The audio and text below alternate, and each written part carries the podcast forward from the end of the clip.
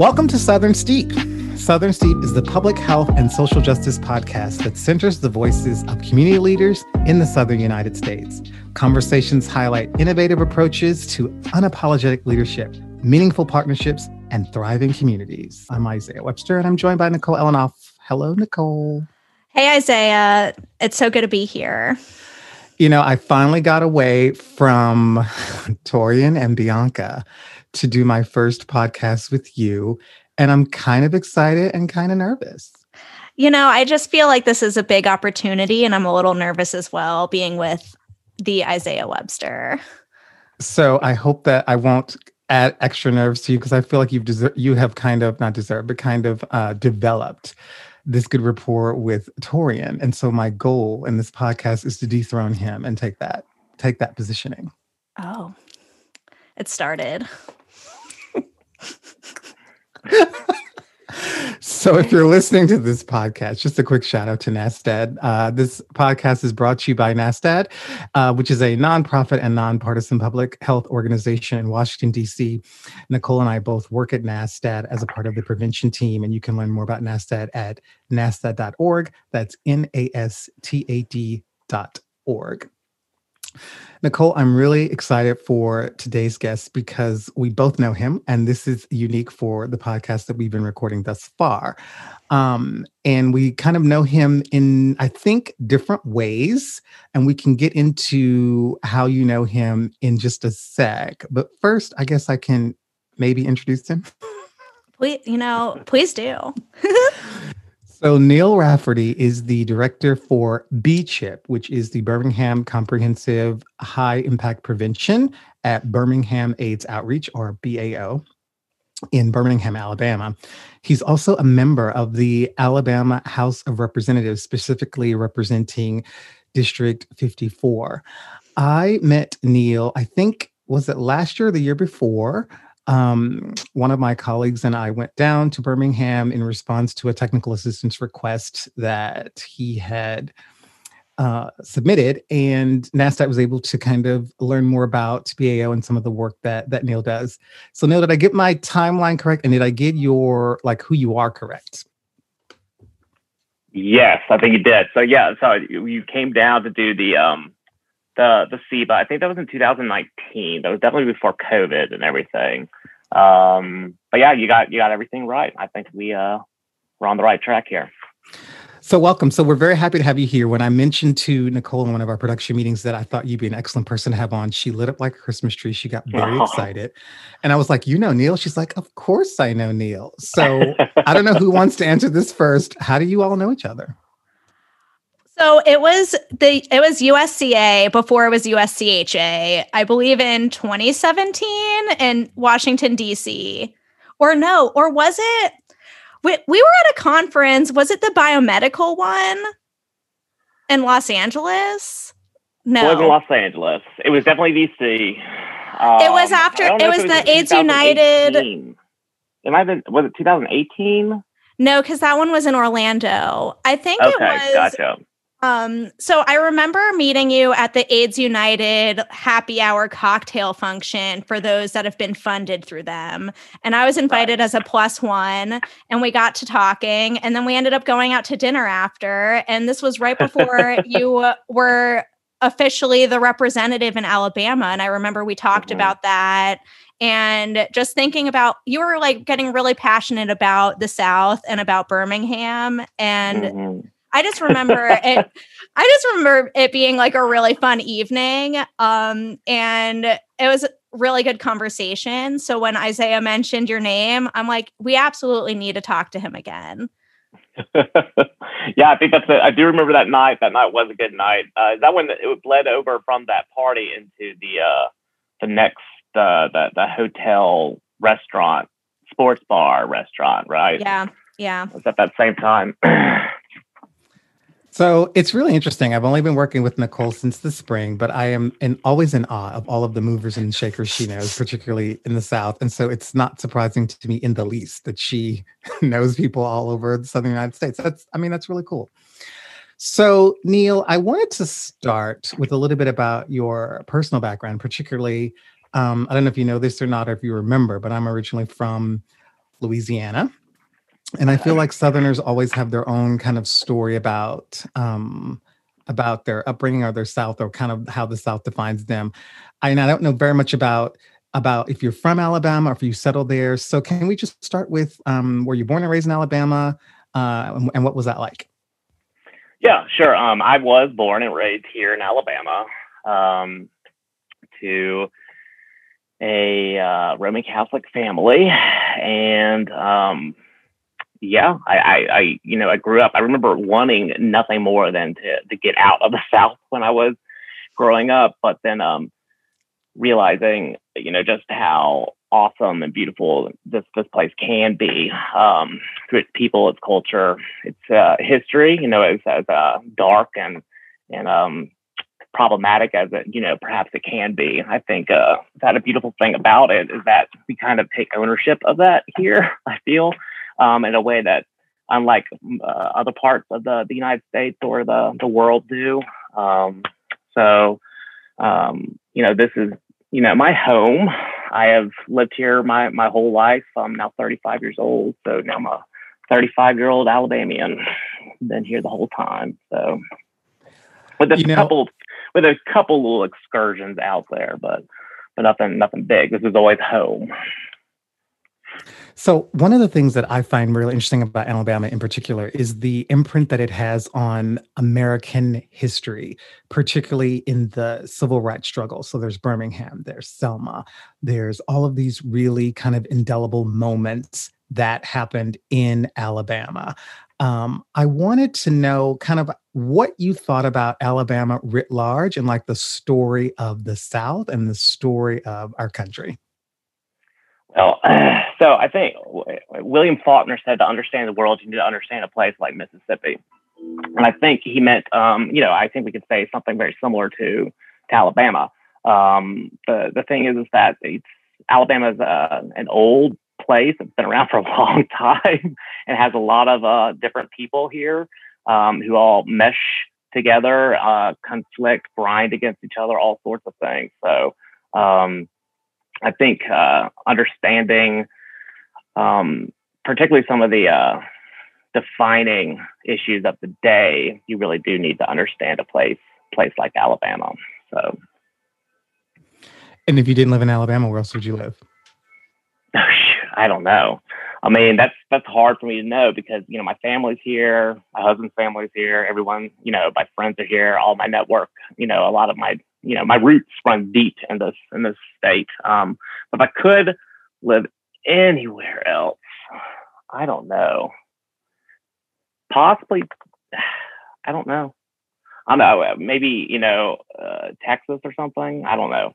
Someplace still warm. I feel like I like warm. you could ingratiate yourself to Nicole by saying Florida. Oh, Florida. Yes. Well, Florida's a place where we go to visit. So and then you leave. Not gladly. a place where I want to live. Just kidding. Um, I love all my Floridian friends out there. you y'all gonna get me in trouble. That's what y'all, y'all are getting getting. Well, we hope so. um, when I first met you, Neil, and and I and and I came down to Birmingham, I wasn't super clear about the difference between BAO and BChip and and kind of sure. like how the collaboration works. And so maybe we could just start there. If you could, um, okay. for our listeners, kind of differentiate between the Birmingham uh, AIDS outreach and then the specific collaboration collaborative that that you kind of direct. Sure. So uh, Birmingham AIDS Outreach is uh, Birmingham's oldest ASO or service organization. It started in 1985. Um, I think we've still been in the same building here uh, that that whole time. Um, the city of Birmingham did donate or allow us to have this building rent free as long as we were providing HIV prevention services, and we haven't stopped doing that since then. Um, it was an AmeriCorps industry, you know, AmeriCorps um, agency and that kind of thing as well. Um, let's see, now BAO has grown. So when I started here in 2012, I started here as a, a volunteer. Um, it's grown from around, I think, 10 people to now an agency of that's over 54 people. Um, I don't have the number exact number on my head, but I know it's a it's a, it's a much larger um, agency than it was when I first started here. Um, let's see. So BAO is its own, and BAO is incorporated. Um, with that is the HIV prevention services testing. We provide client services, um, including assistance with uh, medication, uh, groceries, uh, animal spay, neuter, uh, and food there too. Um, there's uh, we have the Magic City Wellness Center, which is under the umbrella of BAO Inc., which is a uh, LGBTQ friendly and affirming uh, primary care facility. Um, we also have the Magic City um, Acceptance Center, which is a uh, center for LGBTQ people. Started out primarily focusing on youth and youth services, and it still largely is, but there are um, programs for adults and that kind of thing as well. Um, and then uh, we just got um, the Magic City Acceptance Academy, which will be a charter school for um, for for kids here um, that just started, but that is a, a very new ordeal, um, and I don't feel qualified to speak on that too much. so, um, because it is so new um, to the agency. Um, BCHIP, right? That's the next question. That was the real question. BCHIP yes. is Birmingham Comprehensive IMPACT Prevention. That is so we are the lead agency with that, and the, what that does is uh, lead agency. We have two contracted agencies with AIDS Alabama as well as Alethea House here in Birmingham. Um, and we provide a uh, whole host of services for HIV prevention that's targeted towards the um, African American community, uh, particularly um, the MSM community and straight Black women. Um, collaborative has been made possible because there is a lot of uh, there's the uh, HIV uh, Jefferson County HIV and AIDS Community Coalition here. Um, so it brings all the stakeholders to the same table that might be operating here, and then it helps us support each other without re- replicating or um, services or duplicating services, and you know makes an efficient and effective way of spending money. Because you know anybody that works in nonprofit knows there's not tons of money out there. There's always a limited number of resources. So this is our way of uh, working together um, while emphasizing you know our strengths, that kind of thing. How many organizations are a part of BCHIP? There are three that are officially part of BCHIP. That is us, AIDS Alabama, and uh, House. And how do you keep the um, the territorialism, the the natural kind of competition between the organizations at bay? And I ask that because, you know, in the work that Nicole and I do with CBOs in the South, uh, part of the challenge of really successful collaborations is putting aside what is important to one and focusing what on what might be important for the collective and i think that that's what it and i think that that's exactly kind of the uh, frame of mind we had when we were going into applying for um, for the grant was that you know we can't all um, we need to do this together um, it would just make a more competitive thing. We would all be able to benefit from it um, because we'd all be able to hire staff and, and, and, support programming that we might not have been able to do without that collaboration. Um, and what we do is you, know, you got to make sure that you're all talking to each other. So, like I said, we do have the coalition, but there's also the HIV Prevention Network, um, which has more frontline staff um, who can all meet and work with each other uh, and we have an annual meeting where uh, all these stakeholders get together to review some topics, some updates with HIV in the in the area. But then it's primarily a networking event, so that um, if my case manager here at BCHIP is new but doesn't necessarily know the linkage to care coordinator at um, the at the 1917 clinic, um, it's a great way for them to know each other, exchange numbers, so that they can provide a, a more effective um, navigation to the to the client um, and through the through the linkage to care process as well as the linkage to services and other supportive um, and essential services. So um, I think the what we do is we just keep on talking. We just make sure that we um, are on the same page with each other. Um, for example, AIDS Alabama does a lot of housing. Okay, so they work a lot with housing. So BAO doesn't really hit on the housing issue too much because we already know AIDS Alabama is doing that. Alethea House does a lot of substance abuse work. So we don't really we hit on mental health. All three of them do, uh, and there's certain capacities, but um, but Alethea House is already kind of uh, taking the lead and, and and really is is working on that that substance abuse issue. So um, that's just one way that we make sure that we're not duplicating services. You know, by supporting those agencies and doing those already, um, while uh, getting that same support back in order to do the things that we're good at. Um, so we do nutrition and, and food and uh, a lot of stuff like that. We have a, a lot of funding for providing household goods, um, household cleaning items, that kind of stuff, uh, as well as fresh meat, vegetables, um, dairy products, all sorts of stuff, and then a cooking class on top of that for them. So that's what we're what we're doing. Um, you know, that's kind of what we can. Uh, one of our strong suits that we're able to contribute to that to, to that collaborative. I think it's so incredible that you all are able to build this infrastructure where you're able to do more of those warm handoffs for linkage because we know that when you know the person that you're linking them to and you're able to develop that relationship, it's more of a successful linkage. Um, instead right. of like just go and talk to that person, I don't know anything about them. Um, I think it's really great that you all have this formalized coalition. Uh, Isaiah was mentioning this to me, and I had no idea that you were working on this. And I think it's so great because the reality of fighting for funds is very real. And when you're able to collaborate on grants like this, you're more successful of an outcome. Um, I remember back in 2015 in Central Florida, like there was such a slash of funds in this area because there wasn't that built that collaboration when going to apply for some of those uh, those funds, and it ended up hurting the area. So, yeah. I guess you know you're describing an example of like collaboration that's successful for this the safety or the health of organizations and the better outcomes for the people y'all serving. Absolutely. Um, that that that's that's it 100. percent I can say we're we're very fortunate to have that here. I cannot say that it's um, always perfect. Of course, there's uh, you know certain tensions and stuff like that. You still have to to navigate and be able to um, reconcile and that kind of thing. But like I said, it's just part of keeping up. You know, keeping keeping the communication open. I think um, making sure uh, everybody's working together.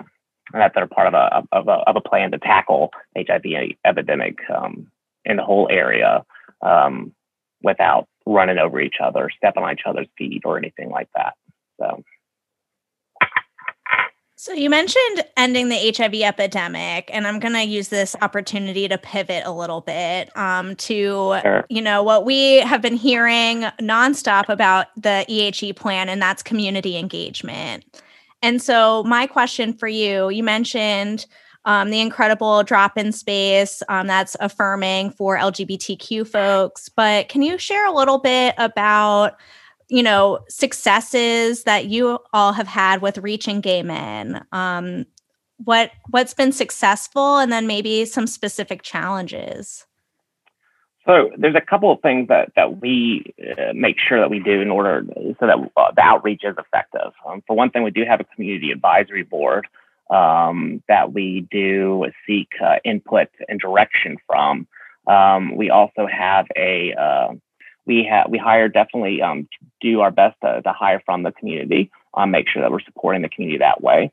Uh, we make sure that we um, are hosting. So, you know, we've hosted a couple of, of large events. They've been buck battles or balls or mini balls or some sort of event like that that can really reach out to that community. What I do is usually get somebody who already knows how to how to do that very well. I work out the details of the budget, help them out with that, and then say, "All right, go forward." you know, like because I don't know anything about throwing any of that stuff. Um, I love going to them. I love working them. Uh, but as far as how to throw it, how to get all the, the people there to, to do it and compete, that is um, not my expertise. So I think part of it's also understanding your own limitations where you are. Yes, I, mean, I might be the director of the program, but I'm really here to, to help support that staff and, and, and being able to throw those kinds of events. Um, not necessarily dictate what happens at those events, everything, just kind of give a framework, help out with the budget, that kind of stuff, and and then um, move out of the way. so so I have a follow up uh-huh. question. You mentioned an event before you mentioned the uh-huh. balls. Uh-huh. Yes, buck, buck battle. battle. Can you can you explain? Can you unpack what that so event buck, is? Can you buck battle that? is a dance competition with with dance teams okay. specifically, um, and we get them from all over the state and sometimes the region too. I think last one we had um, we had people from Memphis as well as Atlanta here too. Um, and what it is is just a dance competition. There's different categories. You have captain against captain. You have team wide. You kind of have a um, then you have like actual where you're just uh, each team performs individually. Then they kind of feed off of each other's energy through a competition through that way. Um, and that that's really what it is. There's a lot of J setting. Uh, that, there's a lot of that kind of technique uh, and dance move in there. Um, but it's not just that. It's not uh, you know exclusively that. It's uh, it's always fun to see how creative people can get with that. Um, because you know I've seen somebody. I remember one person who was definitely classically trained dancer. Like you could tell they were classically trained the way they were. I mean, I don't even know what the moves are called, but throwing, you know, like doing I don't, I don't even know. I can't I, I don't know what, but it looked like some ballet moves, but then also mixed in, but they were just well integrated into um, a more hip hop uh, J setting uh, routine. So it was, it was it was great to see that. So Neil, before I'm sorry, Nicole. So before Nicole asked you that question, you were talking about balls, and I thought you were very your answer was very clear. But now I'm curious if you were going to enter a ball, which category would you enter? And then I'll make another comment after you say that. Oh shoot, I don't know. I have no idea. Like I don't even know how the. I don't, I don't know. So Probably something. I, I don't know. I, I wish I could come, wish I could answer that for you. So the reason I, so you know, obviously the listeners can't see this, but we're actually recording it, and I can see Neil's face, and you have like a full beard today. I don't know if you normally have a full beard, but Nicole, I was thinking that Neil could do like butch realness, maybe. I definitely see butch realness, absolutely, but also yeah, butch realness. that would be it. All right. 10, 10, 10. I'll write that down. That's why I have my notebook out, Isaiah. It's just so I could write that down.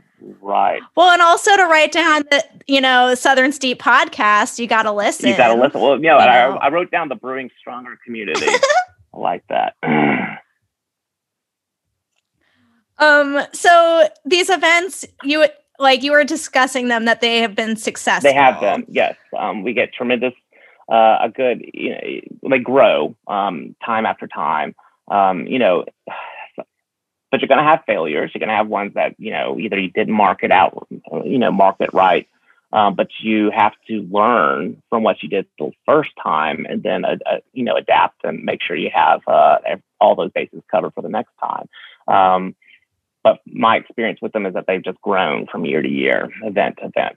Um, with more participation uh, and more enthusiasm that kind of surrounds surrounds it. I think a little people are pretty weary, and I get that there's a historical relationship there that can be a problem too, where um, you know they might not want to participate in an event that is sponsored by you know BCHIP and uh, HIV testing and HIV and all that kind of you know HIV awareness.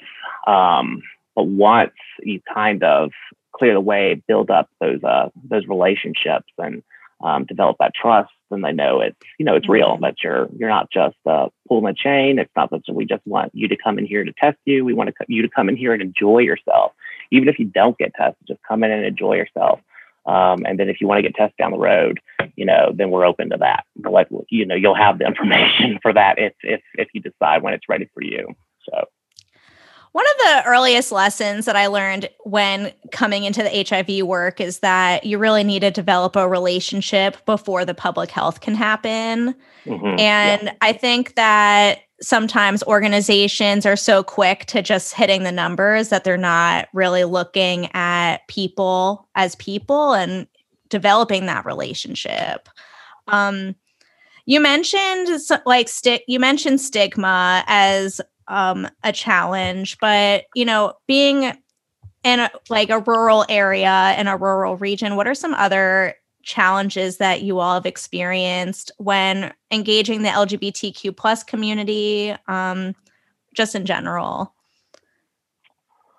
Well, so I think I have a couple of thoughts about that. I mean, the the first one is that you know I operate largely in the the, the metro area here in Birmingham, um, but we've done lots of work in rural areas, and I think it's important, particularly with stigma, is you know you got to realize there's a time to do the education bit and try to address stigma directly and try to eliminate it. And there's a certain, and, but there's also a time to circumvent it and try to work, meet people where they are um, in their particular social situation, and just make sure that you're providing the best best services possible. Um, I think that's kind of an art for people that in, in our you know position to, to kind of figure out how to, to dance with those two um, those two goals and realize which one's more important at that at, at any given moment. Um, I'll say for for one thing, you know, I did used to do outreach testing in the Black Belt, which is a very rural part of Alabama. It's one of the poorest parts of the country. Um, and I went down there with a uh, uh, an already very well established um, uh, like mobile testing clinic that's run out of a church here uh, with Dr. Sandra Ford, who's amazing by the way. Um, but she, you know, I asked her if she would be okay with me coming down there and providing HIV testing, and she said, "Sure, come on, sure, whatever." I remember the first time we did it, we set up um, our testing table along with all the other stuff. So, and as people were going through, you know, you went to, you know, your your nutrition counselor person. You, could go to a dentist, all this other stuff. It was all kind of open air.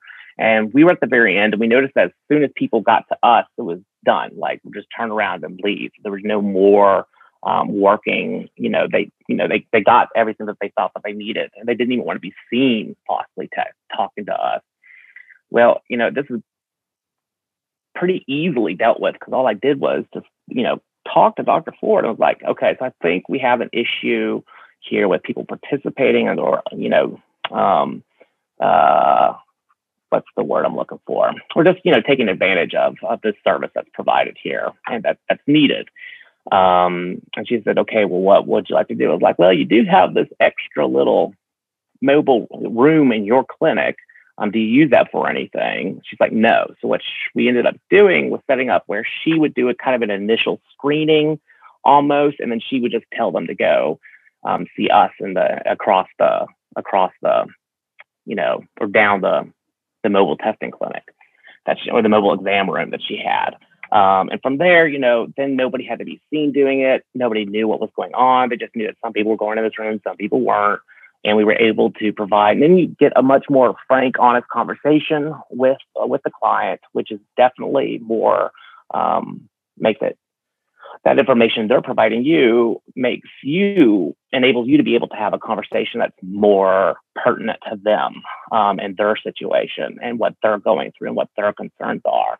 Um, and it's surprising because the first time we went down there, we only had maybe two tests. The next time we went, it was close to closer to 50 because of this new system that we were that we were working through um, with the help and, uh, and assistance of Dr. Ford. So. Thank you for sharing that. Um, and just shows how you're able to like adjust um, and be flexible right. to meet the needs of the community you have to be, um, particularly in this this line of work with, uh, particularly with HIV. I mean, I think all lots of different diseases have different stigmas attached to them, but I don't think uh, anything quite like HIV that I can think of, where you know all of a sudden people start assuming, uh, you know, your your what what's going on with gender, what's going on with your sexuality, what's going on with your relationship with Jesus Christ. I mean, there's all sorts of things people start throwing in there when they when they think that you're you have anything to be worried about with with HIV. So there's a lot of people that have to be worried about that. So. So Neil, I've been doing uh, this work in HIV now for almost 20 years, and I've met quite a few cis white gay men, and they're doing amazing work. Uh, but I and I only met you once, but you came across to me as someone who is very much aware of his privilege and you seem to um, take a step back in spaces and allow other people to kind of um, their voices and their presence to come forward. I'm wondering where that came from. Is that something that you do uh, consciously? Uh, because it certainly was evident to me. So uh, there's definitely a kind of an, of intentionality with it for sure. Um, I would say for me, it it took, uh, you know, somebody that's grown up in the South once again, and yeah, as a, as a it it takes a lot of a lot of work. It took a lot of me really trying to understand where other people were coming from. You know, if I'm going to go back all the way and try to show my kind of, if you will say, like evolution, uh, for lack of a better word, or to, yeah, I guess Barack Obama said that too. Okay, uh, so I, I, I, guess where it, it just took a lot uh, of educating myself, took a lot of reading, took a lot of my friends who were willing to have those conversations with me where I could, you know, even explain. So I don't really understand what people mean by this. But then it's also the fact that I think just being gay growing up down here um, gives you kind of an expanded empathy in a way um, where, yes, I am white and I am a male, um, but, you know, I had to deal with being, you know, openly gay at a very young age. I came out when I was 13 years old. Um, and when I came out, I remember being ostracized and put aside, and all of a sudden people were starting to put their their stuff on me, you know, or kind of what they thought about this on me. Um, and I remember thinking that that was probably where my expanded empathy came from, and particularly for other marginalized people. So then, uh, you know, moving on from there it was understanding that um, understanding it was just a lot of listening. I mean, that's that's really what I can say. I have really great friends uh, who who are black who have discussed, you know, the predicament with me. Um, but it just took me kind of, and I'm somebody that you know, if I come in to a conversation um, and I have some ideas about how it goes, and then uh, but I get uh, enough evidence and a good argument that makes me rethink where I was coming from initially, I'm going to listen to that, take it, and then that's going to reframe how I think about this issue in, in the future. And I think um, I have to say that I have a lot of great friends. Um, I also went to a university here in Birmingham at UAB uh, and took a lot of politics and African politics and African American politics and African American classes here.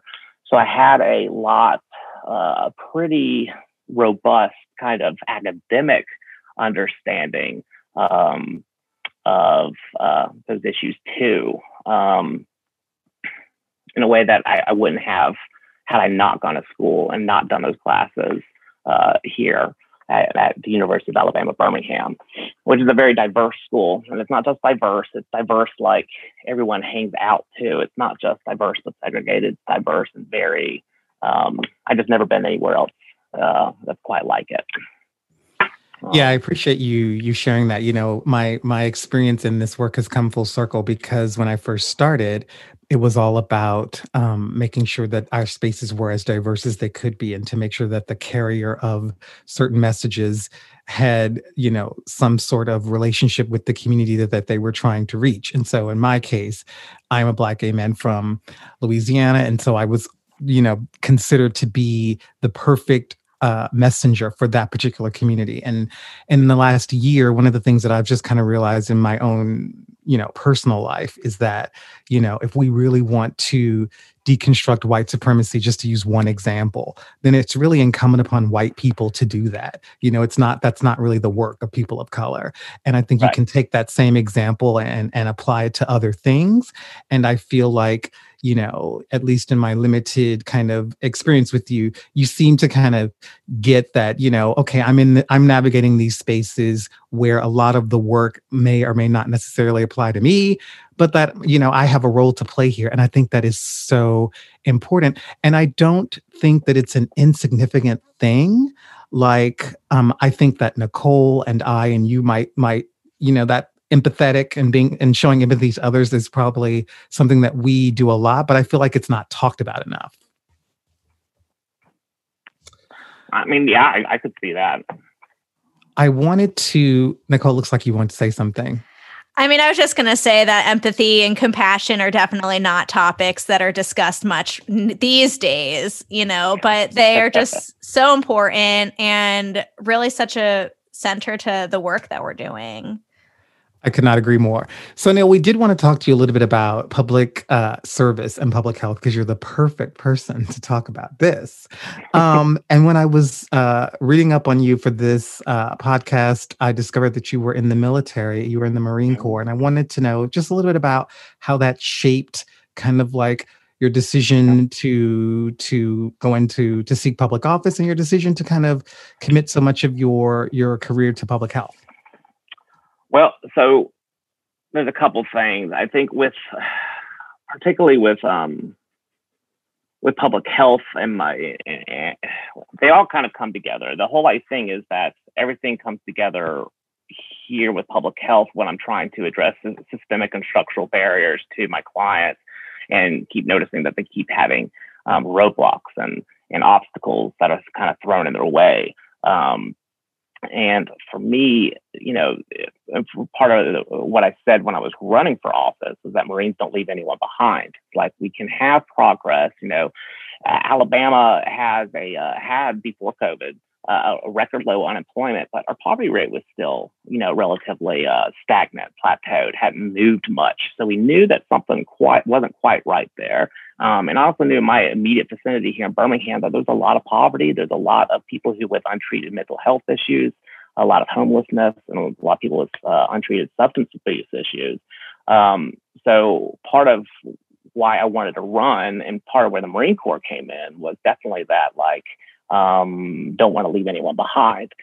now, conversely, I would say that the Marine Corps um, is a very conservative institution. And it is an institution where I had to navigate and be in the closet at the same time under Don't Ask, Don't Tell, even though I was in a relationship with another Marine at this time, too. Long story there.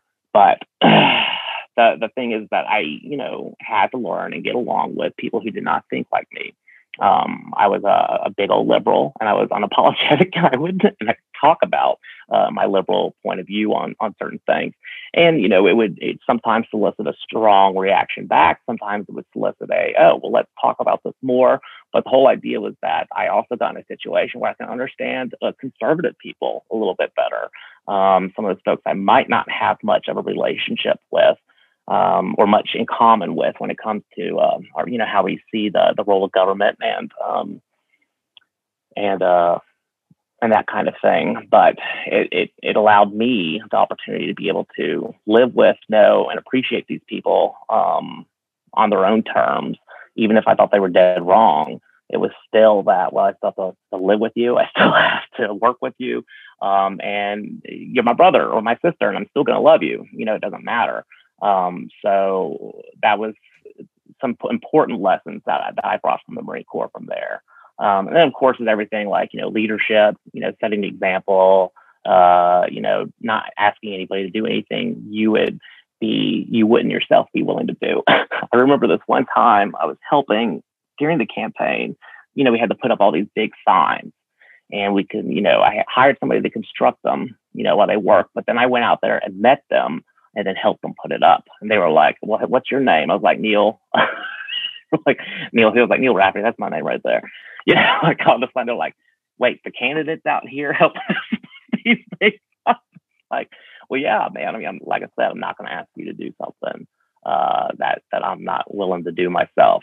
Um, yeah, I was super busy. I didn't put them all up, but you know, I wanted to be out there and put some of them up.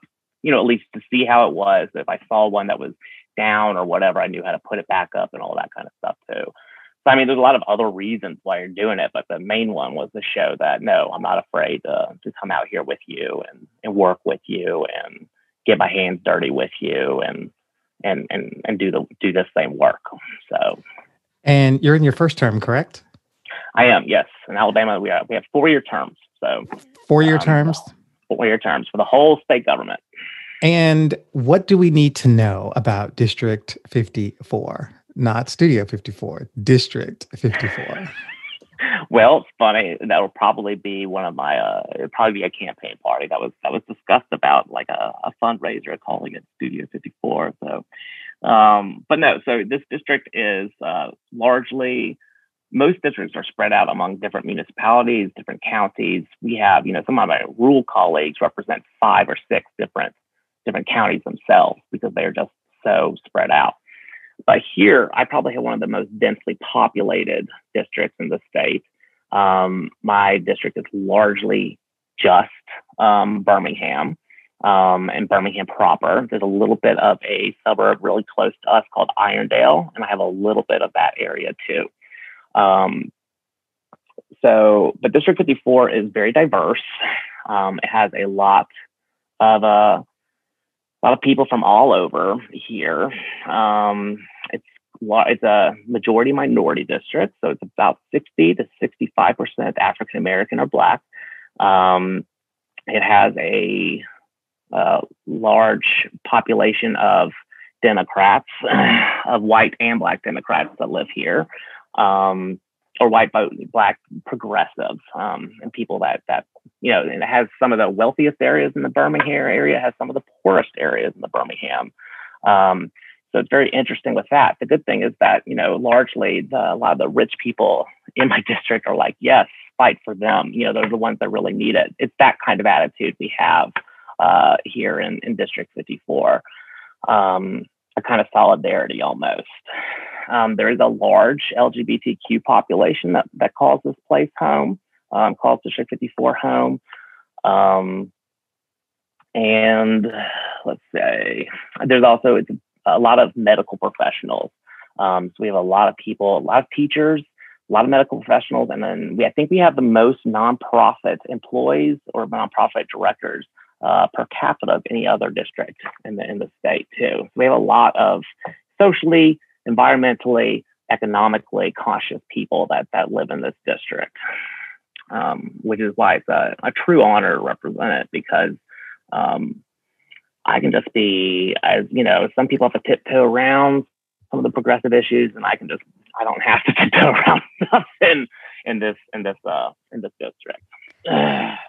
the way that you're painting Birmingham, you know, not when you were talking about UAB, I was thinking how you could be, you know, an ad for UAB. Um, and then you talking about uh, District 54 is just it, you know, it's really incredible. Um, and you really do like paint it in such a beautiful way. Um, so I'm glad that you're that district's representative because that's who, you know, I'd want for a representative. Um, well, I appreciate that. I'm glad to do it too. um, you have mentioned this a little bit in our conversation so far, but I have a couple of questions. And the first one is what do you love about the South? You've touched on some things about the South, but what do you love about the South? I love uh, our people and our rich use of language. Um, I think that, you know, once again, I have an English degree, so pardon me, but it's, I just think that we have a very colorful uh, storytelling tradition down here that does not exist elsewhere in the in the in the country. I think it's just very unique.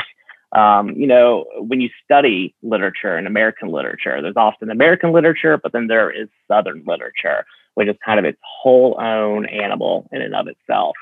Um, and I think that you know that literature really tries to capture the spirit of, of the people down here and all the different kind of folks that that call this place home and have called it home for a long time. Um, but there's you know tremendous hospitality. There is uh, uh, a mutual respect. There is um, delicious food. There is you know and just some of the the best people you'll ever meet in your life um, that call this place home And you know, it's not perfect. Uh, I mean, it's not even close. We certainly have a lot to work on. Um, but I think that the that for the mo- I mean, it, it's definitely worth it's definitely worth fighting for, and it's definitely worth doing that work on. So, so you already knew what my follow up question would be, and that is what what do you want to see for the South? I want to see a South that realizes its own potential and that does not um, get bogged down in the history, but you know, kind of um, like I said, owns it, and then you know is leading the way, uh, leading the country uh, in how to uh, have that reconcile of that that question of, of the question of race. Um, I think uh, was it W.B. Du, that said that that this would be the most uh, race would be the most um, prominent question or prominent issue of the 20th century. Or was that? Maybe I'm making that up, but I, but you know what I'm talking about. It's a yeah. good quote. it's a good quote, right? But but here we are in the 21st century, and we're, I think we're still seeing that conversation um, finally uh, take front stage and center. Um, and I think that that's really important as well. And I think uh, that the South can um, and hopefully will someday lead the way in, in that conversation and those changes. Neil, thank you so much for not only, you know, sharing your truth about what you love about the South, but what you want to see for the South and just really being such a joy to speak to today. Um, we really appreciate you coming and speaking with us on the Southern Steep. My pleasure. Thank y'all. Thanks for having me. Absolutely good to see everyone again, Nicole and Isaiah. Absolutely. So good um, to see you. Hopefully, we'll get to see each other soon, sooner than later. I need uh, to come to Birmingham. Come on down. We'll take you. yeah, I'm, I'm, gonna come. I'm gonna come post the COVID, but I'm excited to to see you in Birmingham. It'll be beautiful. Hopefully, let's do it. Let's do it. Good to see you, Neil. Thanks so much for being here. You too. Thanks, everybody. We appreciate it. Thanks.